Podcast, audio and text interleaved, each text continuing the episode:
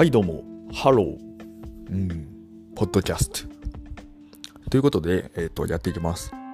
えー、明日がちょっと楽しくなる IT の話をしてみたいという、まあ、番組をやっています。まあ、何をしてるかっていうと、まあ、私が好きなことを喋るっていう、ただそれだけなんですけど、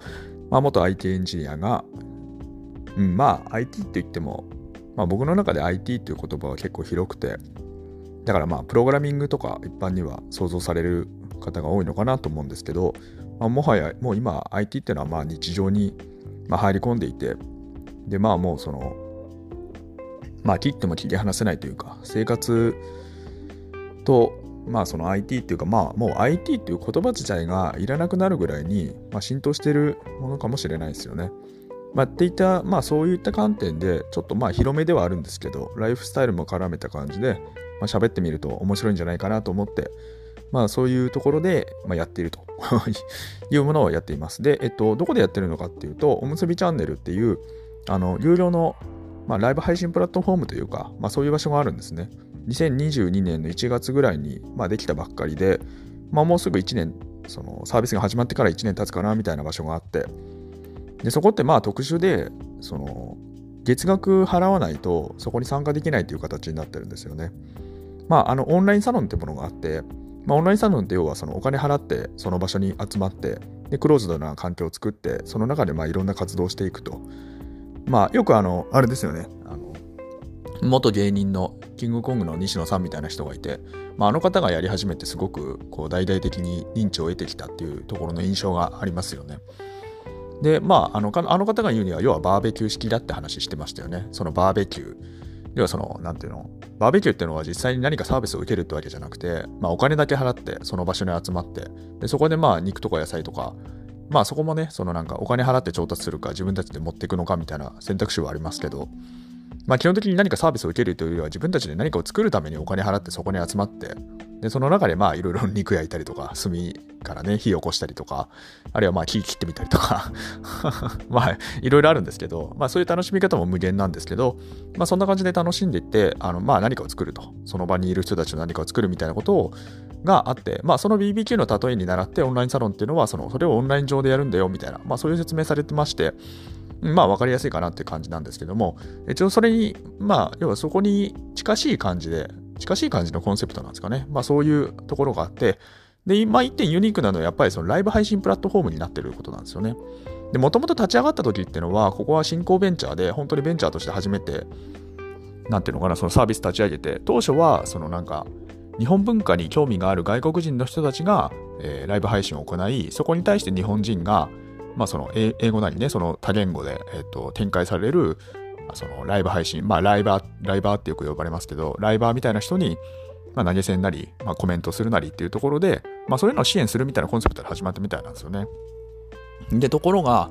まあ途中からあのちょっと様相が変わってきて、いわゆるその、あの、今投資の人たちが今多いんですよ。投資をする人たちが今そこのコミュニティの大半を占めてるって状況になっていて、で、途中で何が変化が起こったかっていうと、あの、その投資系で割とその影響力のあるあの広瀬隆夫さんってじっちゃまって方がいらっしゃるんですけど、まあ、米国株は専門で、でまあ、情報発信している中で、まあ、非常にこう、なんていうか、この投資の界隈では無視できない存在というか、まあ、すごく人々が認知している、要はその、真面目に投資やってる人ほど、おそらく、広瀬さんってのは、あの、フォローする人がいているって感じだと思うんですけど、ツイッターのフォロワー数でも多分30万ってところで、まあ、投資の中でもかなりすごいフォロワー数を持ってるんだろうなっていう感じがあるんですけども、要はその方がこのおむすびチャンネルの、まあ、いわゆるその出資者になったんですよね、途中から。いや、その投資していると。そのまあ、なんて、エンジェル投資っていうんですか？状況で言うと。その株式は、株主、株式は公開されてないので、まあそのプライベートなあの投資になるんですけども、つまりそっちに投資し始めて、で、このサービスを押し始めたってところがありますよね。で、それまで、あの、YouTube で、あの、のりなみひろさんというのは、その、あの活動されてたんですけど、まあ、気づいたらもうおむすびチャンネルの中でしか、まあ、そのライブ配信やらないと。要はその公の場所からどんどんどんどんなんかこう自分の存在を消していって、で、今はその本当におむすびチャンネルの中で定期的に、まあ1週間に1回やるかな、やらないかぐらいなんですけど、まあそんな感じでこうライブ配信やっていて、で、まあその、いわゆるそのお金払って、えっと、入ってくる人たち、わざわざお金を払ってまでその主張したいと思っている、いわゆるそのコア層ですよね。コア層みたいな人たちと、まあ、そのやり取りをすると。で、その時にもう全部、あの、要は表せ、表舞台から、まあ言ってみればもう今ってもう Twitter ぐらいしか今ないと思うんですよね。無料の SNS で見られる、広瀬さんの情報を見られるっていうのは。っていうところでもうほとんどお店チャンネルに集約していて、で、まあその発表したので、えっと、その、まあ私も含めなんですけどね、私も含めて、えっと、そういう人たちが、まあ退去して 押し寄せ。で、あの公式な数字だと今、7月時点で1万7000人って数字が出ていて、要は1万7000人以上の人が、えっと、月額750円から、え1500円のあのプランがあるんですけど、要はそのいずれかに入っているっていう状況になっていて、で最新の数字わかんないんですけど、多分そんなに会員数増えてないんじゃないかなと思うんですけど、むしろ減ってるんじゃないかなって僕は勝手に予想してるんですけど、まあそれでも1万5000人規模。まあ1万5000人いったらね、だいぶすごいですよね。どっかの街クラスになると思うんですけど、まあ、要はそういうプラットフォームがありますって、ちょっと前置き長くなっちゃったんですけど、まあ、そんな感じになっていて、で、そこで、えっ、と、まあ、私もなんとなく、こう、会員登録して、もともとまあ、じっちゃまがまあ、じっちゃまとか広瀬さんね、広瀬さんがまあ、配信するって言ってたし、まあ、情報は置いたいなと思ってたので、まあ、それの流れで入ったんですけども、まあ、会員登録すると、一方で、その、自分で配信することもできるんですよね。で、いくつかカテゴリーがあって、まあ基本的にはその国際色ってところで、最近だとそのウクライナとロシアの戦争があった関係で、ウクライナの難民になった方たちがいて、その人たちを支援するみたいな活動もあったりして、で、そのなんかウクライナ出身のその方も結構配信されてたりとか、まあおそらくこうユニークな、ユニークな点としては、まず結構国際色が豊かで、あとその海外にいる日本人の方も結構配信されてるんですよね。だそういう意味だとその日本国内に閉じていないというか、そこら辺のコンセプトっていうのはまあ新しいのかなって思います。で、もう一点が、やっぱりその投資、その要はその投じ、ほぼね、多分今1万何千人いる中で、もう9割ぐらいは多分じっちゃまさんが連れてきたんじゃないのって感じがするんですよね。これは僕の勝手な観察した、あの、まあ観察したところのあれなんですけど、まあ、つまり、ね、異常に投資リテラシー高いんですよね。日本人って多分投資何パーセントですよ ?10% か20%なんでしたっけ？あのちゃんと数字わかんないですけど、でも多分確かにね、投資してる人ってめちゃくちゃ少ないというか、多くないですよね。決して多くないし、でその中で投資するにしても、どのように投資したらいいんだろうみたいな自分のストラテジーも、ストラテジーっていうか、まあ戦略ですよね。戦略持ってる人なんてほとんどいないというか、まあそういう感じなのかなって思う中で、まあ皆さんもう普通に、なんていうかこう、前提条件として うん、なんかこう揃ってる人たちがいるんですよね。だからそういう意味でかなり異常値というか、かなりそこら辺は飛び抜けてるなっていう印象がありますよね。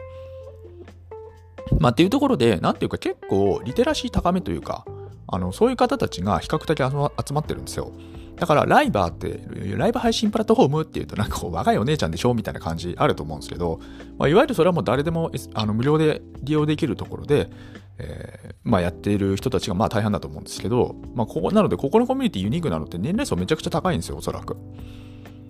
そう。だから結構ね、見た目で言うと、そのなんか、いわゆるその映えはしないんですよね。まあ、おじさんとか、おばさんとか、すいませんね。なんかその、こんな言い方もあれなんですけど、まあ、私もね、おじさんだからあれなんですけど、うただただね、やっぱりそれはそれでね、一個面白いというか、で、やっぱり、うん、まあそのなんか、プラットフォーム慢性してるわけじゃない、慢性っていうかね、そのなんか、めちゃくちゃ褒めてるわけじゃなくて、単純に今はユニークだよって話をしてるだけなんですけど、僕の観点ではね。だけどそういう意味だと、やっぱりその、今のその日本の人口ピラミッドとかあるじゃないですか。そこも見ても明らかで、その30、いわゆるその逆三角形ですよね、今って。10代、20代めちゃくちゃ少なくて、あの、